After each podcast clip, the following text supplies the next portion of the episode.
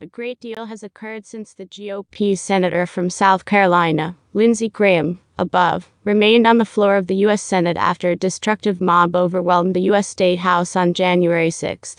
Trump and I, we had an amazing excursion, Graham said on the Senate floor the evening of January 6 after administrators reconvened following the brutal uprising at the Capitol set off by Trump allies prior in the day. I disdain it being like this. Wow, I disdain it, yet today everything I can say is forget about me. That's the last straw. I attempted to be useful through the Hill. Today, Graham is known as the one who proclaimed on Fox News on May 10 that Trump was the most weighty president for public safety since Ronald Reagan. He got the line. He quit raising our government expenditures. He brought another disposition of being an American, and individuals have picked him, not the intellectuals, and that to attempt to eradicate Donald Trump from the Republican faction is crazy.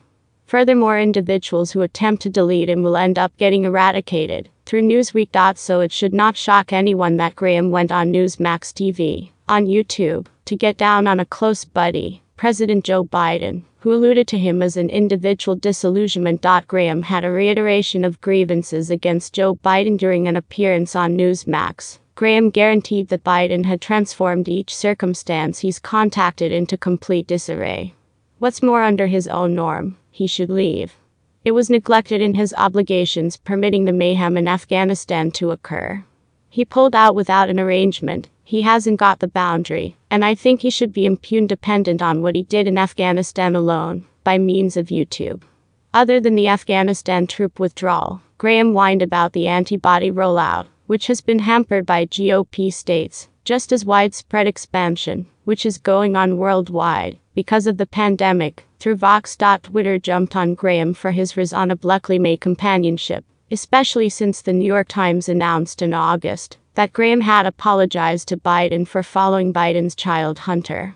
Graham guaranteed he was essentially capitalizing on to Trump's allies. Biden allies took to online media to protect the president. One tweeted that at Lindsey GrahamSC is recently disappointed that at POTUS passed a framework charge that the economy is doing as such well, that joblessness is down, and that he is gaining ground on the pandemic. Another posted, Trump was the confusion man, and we removed him. President Biden is working effectively, while a third Twitter client added, and Fox News is D-E-T-E-R-M-I-N-E-D, to ensure we don't have any acquaintance with it.